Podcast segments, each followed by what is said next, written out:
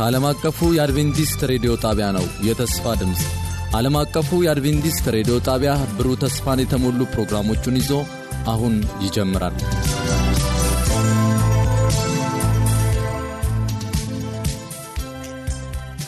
በጌታ የተወደዳችሁና የተከበራችሁ የዘወትር አድማጮቻችን እንደምን አደራችሁ።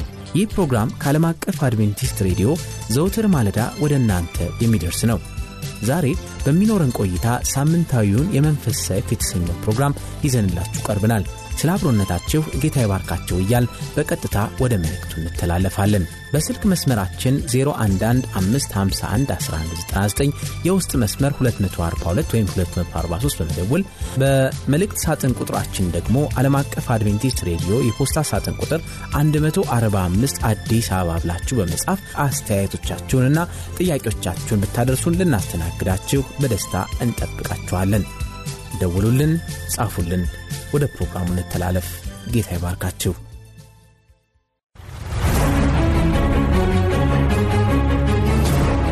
የመንፈስ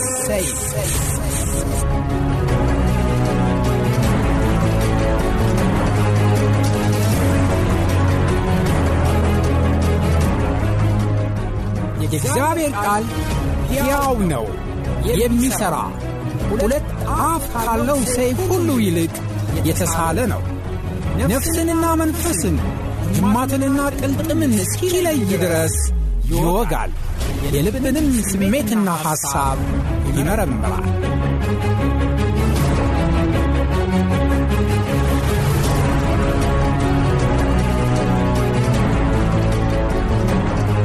በጌታችን በኢየሱስ ክርስቶስ ሰላም ሰላም እላችኋል። በያላችሁበት ይህ ሰላም ይብዛላችሁ። ስለ እግዚአብሔር ጸጋ በተከታታይ የመጽሐፍ ቅዱስ ጥናት ክፍል እያጠናን እንገኛለን።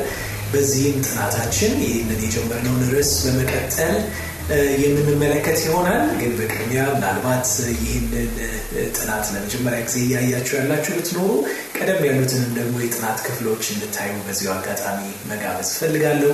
ታዲያ ወደ ጥናታችን ውስጥ ስንገባ ሳለ የእግዚአብሔር መንፈስ እንዲያስተምረን ወደ እውነት ሁሉ እንዲመራን ጸሎት አድርገን እንጀምራለን። እንጸልይ። እግዚአብሔር አባታችን እናመሰግናለን እንደገና ስለ ግሩም ድንቅ ጸጋ ልታስተምረን ይህንን እድል ስለሰጠን በቃልም ደግሞ ማንነትን ስለገለጥክልን እናመሰግናለን። አሁንም በምናጠናበት ጊዜ አብረን እንድትሆን ወደ እውነት ሁሉ እንድትመራን ይህ ግሩም ድንቅ የሆነው ጸጋ በሕይወታችን ያንኑ ስራውን እንዲሰራ ደግሞ እንጸልያለን። ስለሰማህን ተመስገን። በጌታ በኢየሱስ ስም አሜን።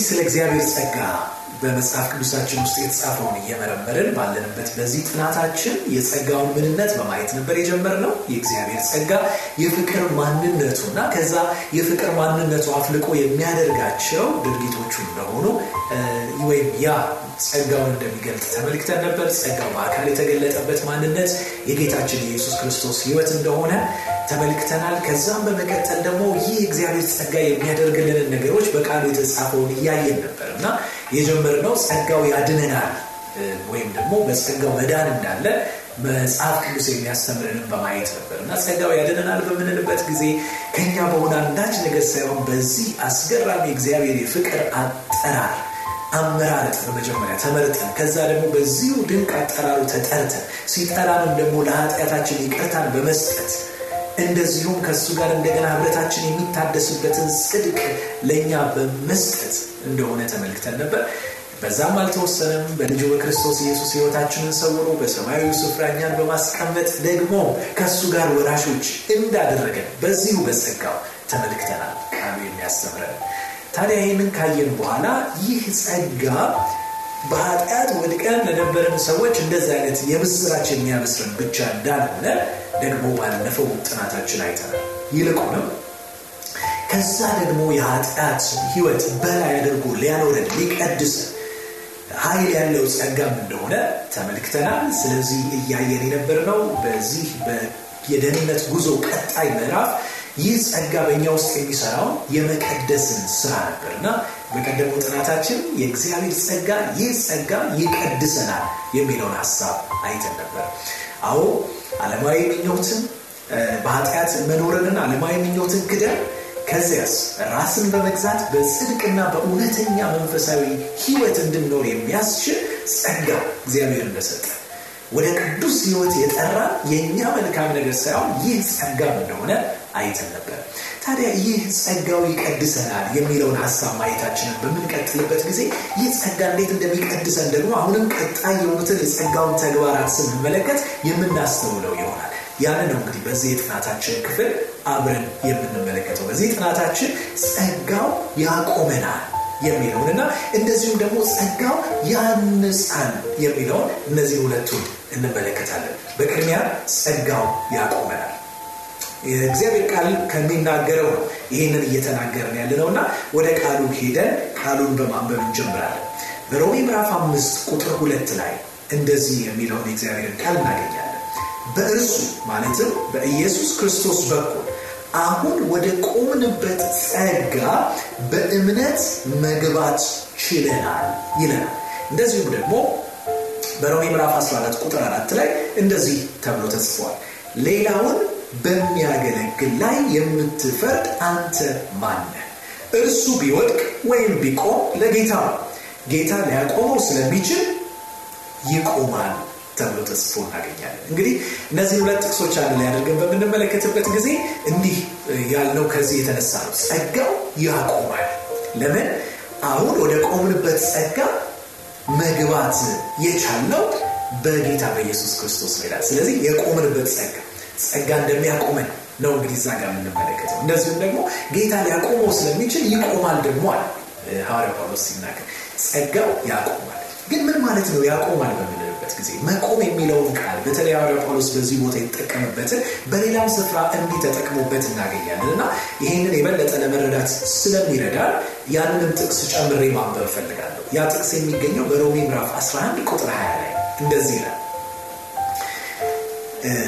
እነርሱ የተሰበሩት ካለማመናቸው የተነሳ ነው፣ አንተም በእምነት ቆመሃል ይላል።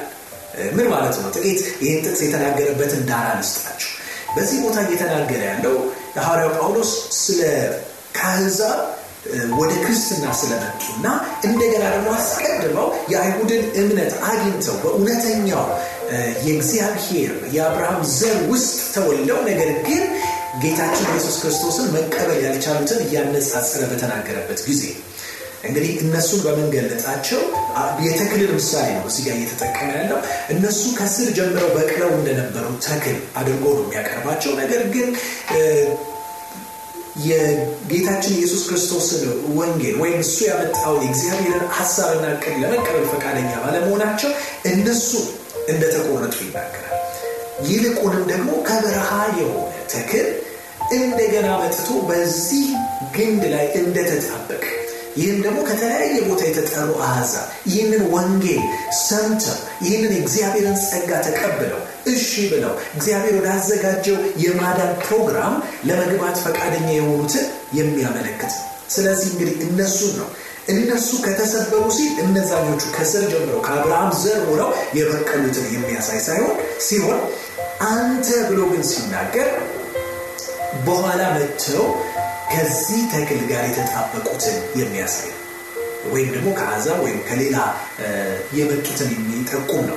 እነሱ ነው እንግዲህ ምን አላቸው? አንተ ግን ይላል በግል አድርጎ ነው የሚናገር። አንተ ግን እነሱ ተሰብረዋል።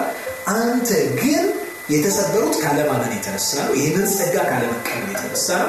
አንተ ግን በእምነት ይህንን ጸጋ ይህንን እግዚአብሔርን የሚያቆም ጸጋ በመቀበልህ ቆመሃል። ወይም ደግሞ በሌላ አነጋገር ምን ማለት ነው? ተጣብቀሃል። ከዚህ ከግንዱ ጋር ተያይዘሃል። ይሄ ግንድ ማን? እግዚአብሔር ራሱ ጌታችን ኢየሱስ ክርስቶስ። እነሱ ከዚህ ግንድ ጋር ለመጣበቅ ባለመፈለጋቸው ካለማመን የተነሳ ሲቆረጡ፣ አንተ ግን በማመን ምክንያት በዚህ ጸጋ በጌታችን በኢየሱስ ክርስቶስ ፍቅር ከእሱ ጋር ተጣብቀሃል ይላል።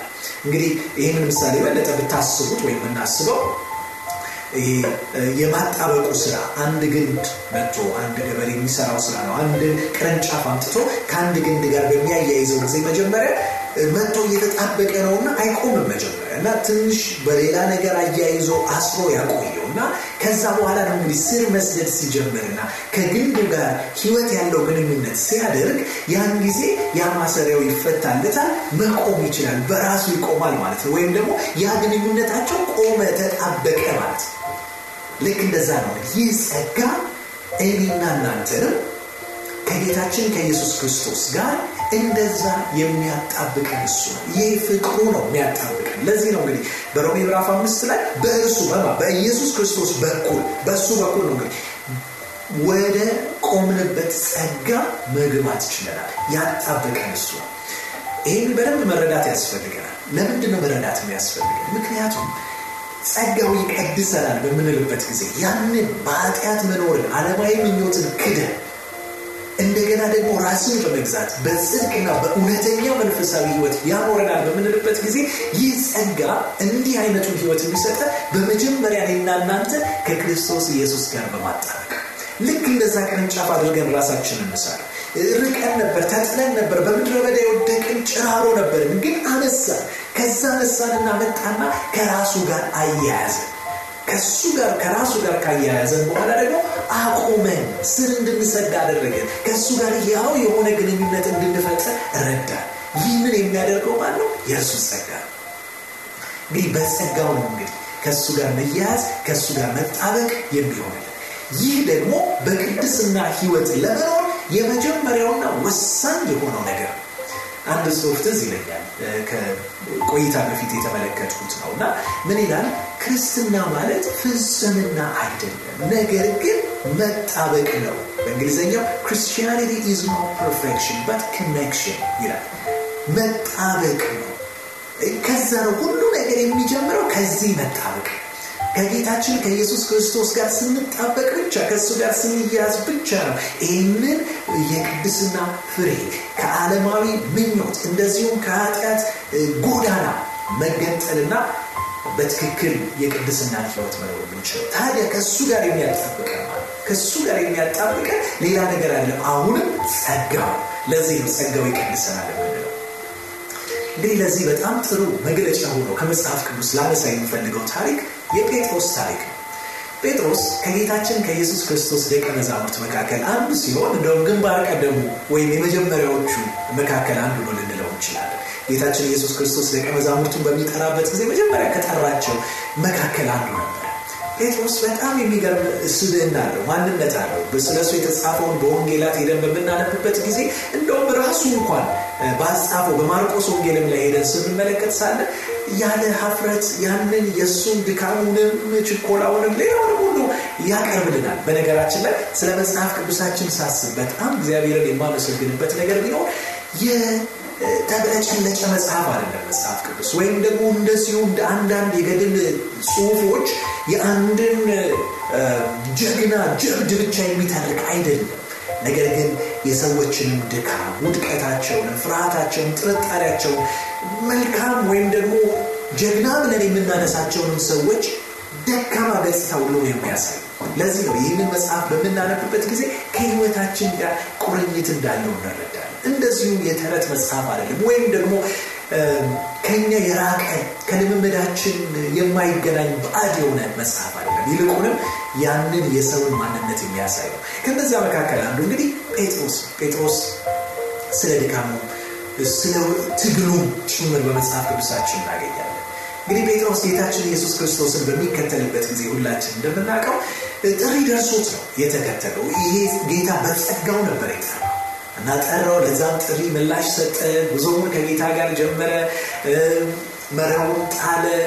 ታዲያ በዚህ አይነት መልኩ ከጌታ ጋር ለመጣበቅ በዚህ ፍቅር ተጠርቶ ጉዞ እንደጀመረ እንመለከታለን። ነገር ግን አሁንም የእሱን የእምነት ጉዞ በምንመለከትበት ጊዜ እንደው በአንድ ጊዜ ተጣብቆ ሲቆም አናየው ከድካሙ የተነሳ ትንሽ ሲላላ ወደኋላ የሚያፈገፍግበትም ጊዜ እንደነበረ ከፍ ዝቅ የሚልበትን የህይወት ጎዳና ሲራመድ እንመለከታለን። እንደው አንዳንዶቹን ለአብነት ያህል ለመጥቀስ ምን ያህል የጴጥሮስ ህይወት ትንሽ ለመቆም የተቸገረ ህይወት እንደነበረ የምናይባቸው አንዳንድ ልምምዶቹ ቀርበውልናል።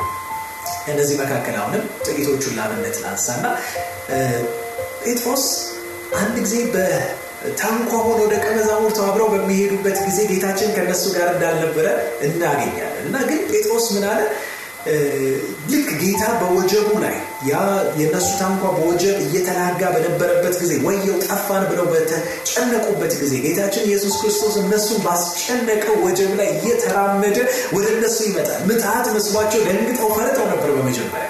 ነገር ግን በኋላ እሱ ጌታ ራሱ ኢየሱስ እንደሆነ ሲረዱ አትፍሩ እኔ ነኝ ባላቸው ጊዜ ያንንም ድምፅ ጴጥሮስ ለይቶ በተረዳ ጊዜ ከዛ ከፍርሃት ጀልባ ለመውጣት ፈለገ። ጥሩ ነው፣ ደስ የሚል የእምነት እርምጃ ነው። ስለዚህ አንተ ከሆንክማ ጌታዊ ጥራኝ አለ። ወደ አንተ ልምጣ ፍቀድልኝ። ጌታን ጠራው እና ጴጥሮስን በእምነት ያንን ጉዞ መራመድ ሲጀምር እንመለከተዋለን። ተመልከቱ እንግዲህ ገና ወጀቡ አልተረጋጋም። ያ በንፋስ በሚናጥ ማዕበል ላይ ነው ጉዞ የጀመረው። ያንንም ጉዞ ጀምሮ ጥቂት እንደተራመደ ነገር ግን ጴጥሮስ ምን አደረገ ይላል አይኖቹን ከጠራው ጌታ ላይ አንስቶ ወደሚያስፈራው በነፋስ ሲገለባበጥ ወደ ነበረው ወጀብ ላይ ሲያደርግ ያን ጊዜ መስጠም ጀመረ። እንግዲህ ተመልከቱ፣ መጀመሪያ ነበር ሲራመድ የነበረው፣ በኋላ ግን ወደታችን መስቀጥ መጣ። ሊጠፋ ሲል በጮኸ ጊዜ አሁንም አይኖቹን ወደ ጌታ ወደ ኢየሱስ ክርስቶስ ሲመልስ ግን በዛ አዳኝ እጁ ሲታደገው እንመለከታለን። እንግዲህ ለመቆም ሲቸገር ነው አይደል? እዚህ ጋር የምንመለከተው መጀመሪያ ሲራመድ ከዛ በኋላ ግን ሲሰጥ ደግሞ እንደዚሁ አለፍ ብለን በምናነብበት ጊዜ በተለይ ጌታችን ኢየሱስ ክርስቶስ ወደ መስቀል ሞቱ እየተቃረበ በመጣበት ጊዜ አንድ ጊዜ ደቀ መዛሙርቱን ሰብስቦ እንግዲህ ሰዎች ስለ እኔ ምን ይላሉ ብሎ ጠየቃቸው። የተለያየ መልስ ሰጡት። ያልነበረም የሱ ፍላጎት ቀጠለና ግን አለፈና እናንተ ስለ እኔ ምን ትላላችሁ ባላቸው ጊዜ አሁንም ጴጥሮስ ነበር ቀድሞ የተናገረው። አንተማ የሕያው የእግዚአብሔር ልጅ ነህ ብሎ ተናገረ። ሚደንቅ ሚደንቅ መገለጥ ነበር። ስለዚህም ጌታ ኢየሱስ ክርስቶስ ይህ ደግሞ ከእሱ እንዳልሆነ ስለገባው ያንንም ሊያረጋግጥለት ስለፈለገ ይህንን ስጋና ደም አልገለጠልህም፣ ይህንን የተናገርከው ከላይ በሆነ ነገር ነው አለና ከእግዚአብሔር የተሰጠው መገለጥ እንደሆነ አሳየ። ግን የሚገርመው ነገር ብዙ አልቆይም። እዛው ንግግራቸው ብዙም ሳይቀጥል ጌታችን ኢየሱስ ክርስቶስ ከሰማይ ይዞት ስለመጣው ዓለምን ሁሉ ስለሚያድንበት የመስቀል ሞት እቅዱ መናገር ሲጀምር እንደሚሞት ሲነግራቸው ጴጥሮስ ወዲያው በስጋው ይገለጥና አረ ይህም ብሎ ሊከላከለው ሲሞክር እንደውም ሊገስጸውም ሲዳዳ እናያለን። ያን ጊዜ ነበር ጌታ ኢየሱስ ክርስቶስ ዞር አለና ይህንን ጴጥሮስ ምን? አንተ ሰይጣን ከኔ ዞር በላል። እንግዲህ ተመልከቱ መጀመሪያ ከሰማይ የሆነውን መገለጥ በተናገረበት አንደበት እንደገና ደግሞ አንተ ሰይጣን የተባለበትን የሰይጣንን ሀሳብ ያንጸባረቀበትን ህይወት የጴጥሮስ ህይወት መቆም የተሳነው ሆኖ እንመለከታለን። ይህ ብቻ እንደ አንድ ለመጨረሻ ለመጥቀስ ካስፈለገ እንግዲህ ልብ በሉ። መጀመሪያ እንደተናገርኩት ጴጥሮስ እናንተ ብሎ ተጠርቶ የመጣ ሰው ከዛ በኋላ ግን አልክድህም እያለ ሲደነፋ የነበረው ጴጥሮስ በኋላ ሊያው አንድ ጊዜ አይደለም ሶስት ጊዜ ጌታን እንደካደ ጌታን እንደተናገረው እንደሆነ ሊያውም ደግሞ በትልቅ ሰዎች ፊት ሳይሆን ተራ በተባሉ ያን ያህል በሱ ላይ ጉዳት ሊያመጡ በማይችሉ ሰዎች ፊት እንኳን ጌታን እንደካደው እንመለከታለን። ያ ነበር እንግዲህ መጨረሻ ጴጥሮስን በበደለኝነት ስሜትና በሀፍረት የሞላ ውድቀት ነበር። የጴጥሮስ ህይወት እንግዲህ እንደምታዩት የመነሳት የመውደቅ የመነሳት የመውደቅ ኋላ እንደው መጀመሪያ ጥሎት የነበረውን መረብ እንኳን ሄዶ ፍለጋ ውስጥ እንደገባ እና ያንን አሳ የማጥመድ ስራውን ለማጥመድ እንደገና እንደተነሳ በዮሐንስ ወንጌል በምናነብበት ጊዜ እናገኛለን። ታዲያ በዛ ጊዜ ነው እንደገና አሁንም ጌታችን ኢየሱስ ክርስቶስ በጸጋው በፍቅሩ በመሄድ ሊያቆመው ሲጠራው የምንመለከተው እንግዲህ ያን ጊዜ ነው እንደገና በሁለት እግሩ እንዲቆምና ወደዚህ የሚያቆም ጸጋ እንዲገባ ጴጥሮስ እድልን ያገኘ።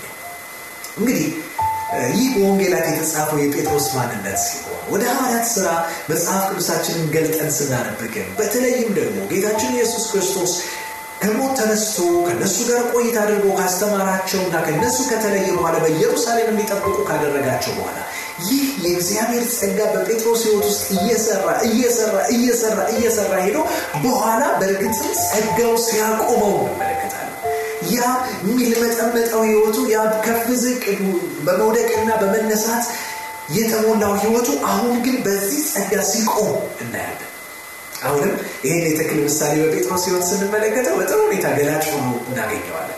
እንግዲህ ጌታችን ኢየሱስ ክርስቶስ ልክ እንደዛ ቅርንጫፍ አምጥቶ ነበር ጴጥሮስን ከሱ ጋር አድርጎት የነበረው። በፍቅሩ በሚላላበት ጊዜ ወደኋላ ለማፈንገጥ በሚሞክርበት ጊዜ በዛው ጸጋ እየሰራ አንዴ በውሃ ውስጥ ሲገባ ሲያነሰው ከዛ በኋላ ደግሞ እንደገና ሲክደው በዛ የፍቅር ኃይሉ እየጠራ ሲመልሰው ደግሞ በመጨረሻ ያንን መረቡን እንኳን አንስቶ ወደ ኋላ ለመመለስ ሲሞክር ያን መረብ አስጥሎ በዛ አስደናቂ ተአምር እንደገና በስራው ላይ ሲሾመው ይህ ሁሉ ጸጋው የእግዚአብሔር ፍቅር በጌታችን በኢየሱስ ክርስቶስ የተገለጠው ጴጥሮስን ለማቆም ይሰራ የነበረው ስራ ነበር። ከእሱ ጋር ሊያያይዘው በዛም መያዝ ጸንቶ መቆም እንዲችል ሊረዳው ነበር።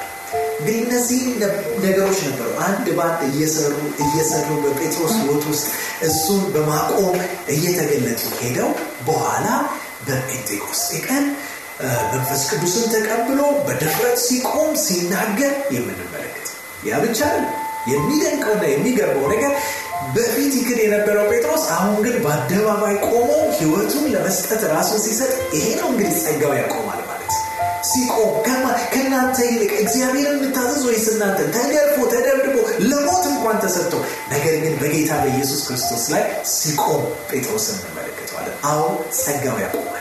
ምናልባት ዛሬ እኔና እናንተ በተለያየ መፍገምገም ውስጥ ብንኖር ወገኖች ጸጋው ያቆመናል።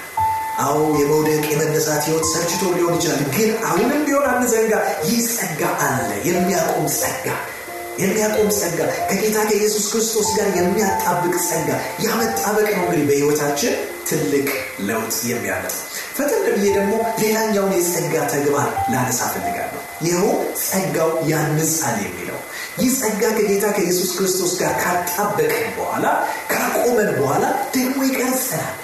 ልክ ያ ቅርንጫፍ ከግንዱ ጋር ህይወት ያለው ግንኙነት ካደረገ በኋላ በዛ ግንድ በኩል የሚያልፈውን ያንን የግንዱን ህይወትና ምግብ በማግኘት እንደሚያድግ እንደሚለወጥ ልክ እንደዛው ጸጋውም ደግሞ ከጌታ ከኢየሱስ ክርስቶስ ጋር ካጣበቀንና ካቆመን በኋላ ደግሞ ያንን የክርስቶስ ኢየሱስን መልክ እንድንመስል ያንጸናል፣ ይቀርጸናል።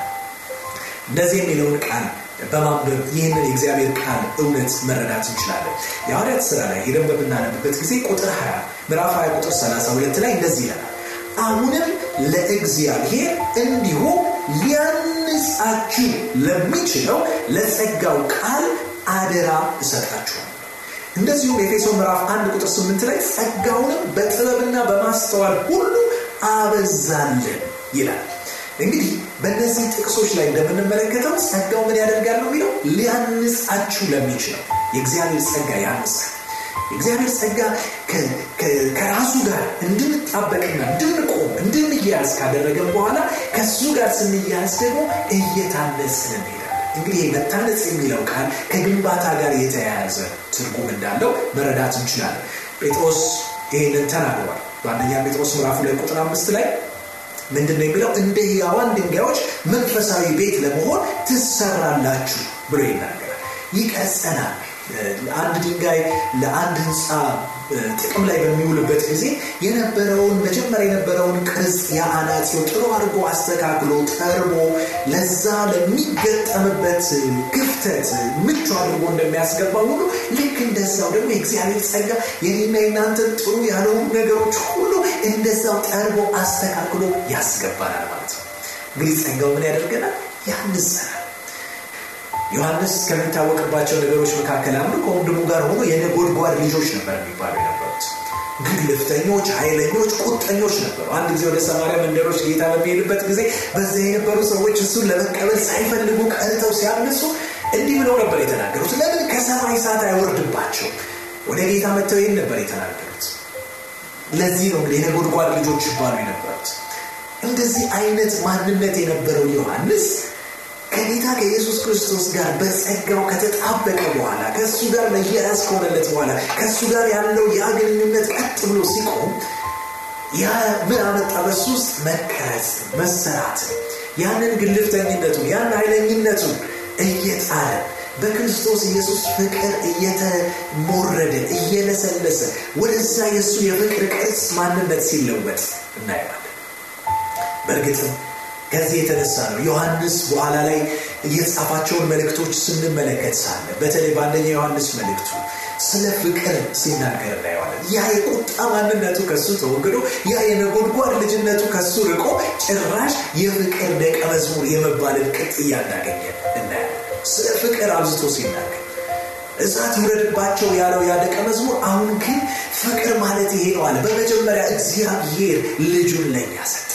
በዚህም ፍቅር ምን እንደሆነ ተረዳን ይለናል አንደኛ ዮሐንስ ምዕራፍ 3 ቁጥር 16 ከዛ በኋላ ደግሞ ይህ ደግሞ ፍቅር አለ እኛም ልንገልጠው የሚገባ ነው። እንዴት አድርገን ነው የምንገልጠው አለ?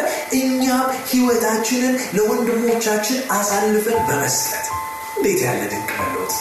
ያነጸው ጸጋው ነበረ ለዚህ ነው እንግዲህ ሐዋርያው ጳውሎስ በዚህ ቦታ ላይ ለእግዚአብሔር እንዲሁም ሊያንጻችሁ ለሚችለው ለጸጋው ቃል አደራ እሰጣችሁ ነበር እውነት ነው ወገኖች የእግዚአብሔር ጸጋ የሚያንስ የሚሰራ ዛሬ ምናልባት የተለያየ ድካም ሊኖርብን ይችላል። ምናልባት ከልጅነታችን ጀምረን ኮትኩተን ያሳደግነው በዘር የወረስ ነው ልናሸንፈው ያልቻልን ደጋግመን ጥረን የምንወድቅበት ክፉ ልምድና መጥፎ ኃጢአት በውስጣችን ይኖር ይሆናል። ግን የእግዚአብሔር ጸጋ።